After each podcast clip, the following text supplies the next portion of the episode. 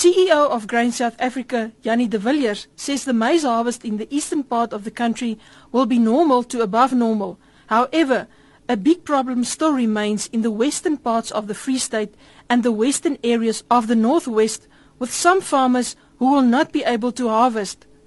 De Villiers says the 700,000 hectares of maize planted in the western Free State during January will also be lost during the next 5 days because no follow-up rains have fallen since mid-January.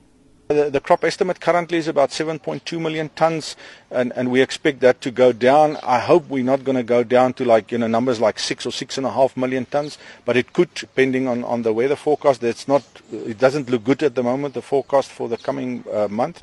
We will probably have to import all of 4 million, maybe a little bit more than 4 million tons. Agri SA Executive Director Omri van Zyl talks about the need for financial planning during the drought. We're going to look at things like carryover debt, the planting season, potential crop yields, which is very important for food security in South Africa and in Southern Africa.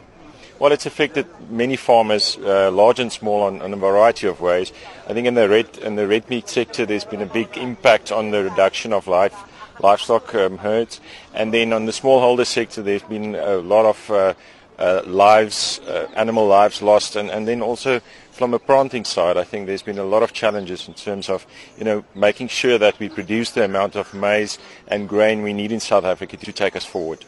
Farmers from the Western Free State and Northwest say they are struggling and urgent intervention is needed.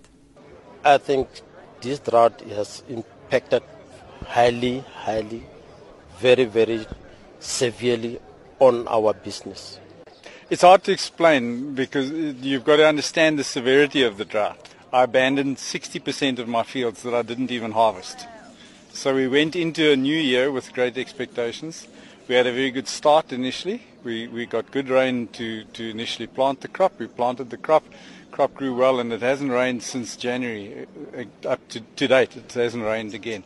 So the maize crop is basically destroyed again. We harvest very little of the maize crop, if any at all. The sunflower crop still has a bit of hope if it will rain in the next couple of days. If the rain stays away another week, then the sunflower crop will also be damaged to the extent where some of the fields won't even be harvested. De Villiers says some 450 farmers will not be able to get a loan from the banks for the next season, while developing farmers are also in a dire situation. I am Maryna van Wyk at Nampo outside Bloemfontein.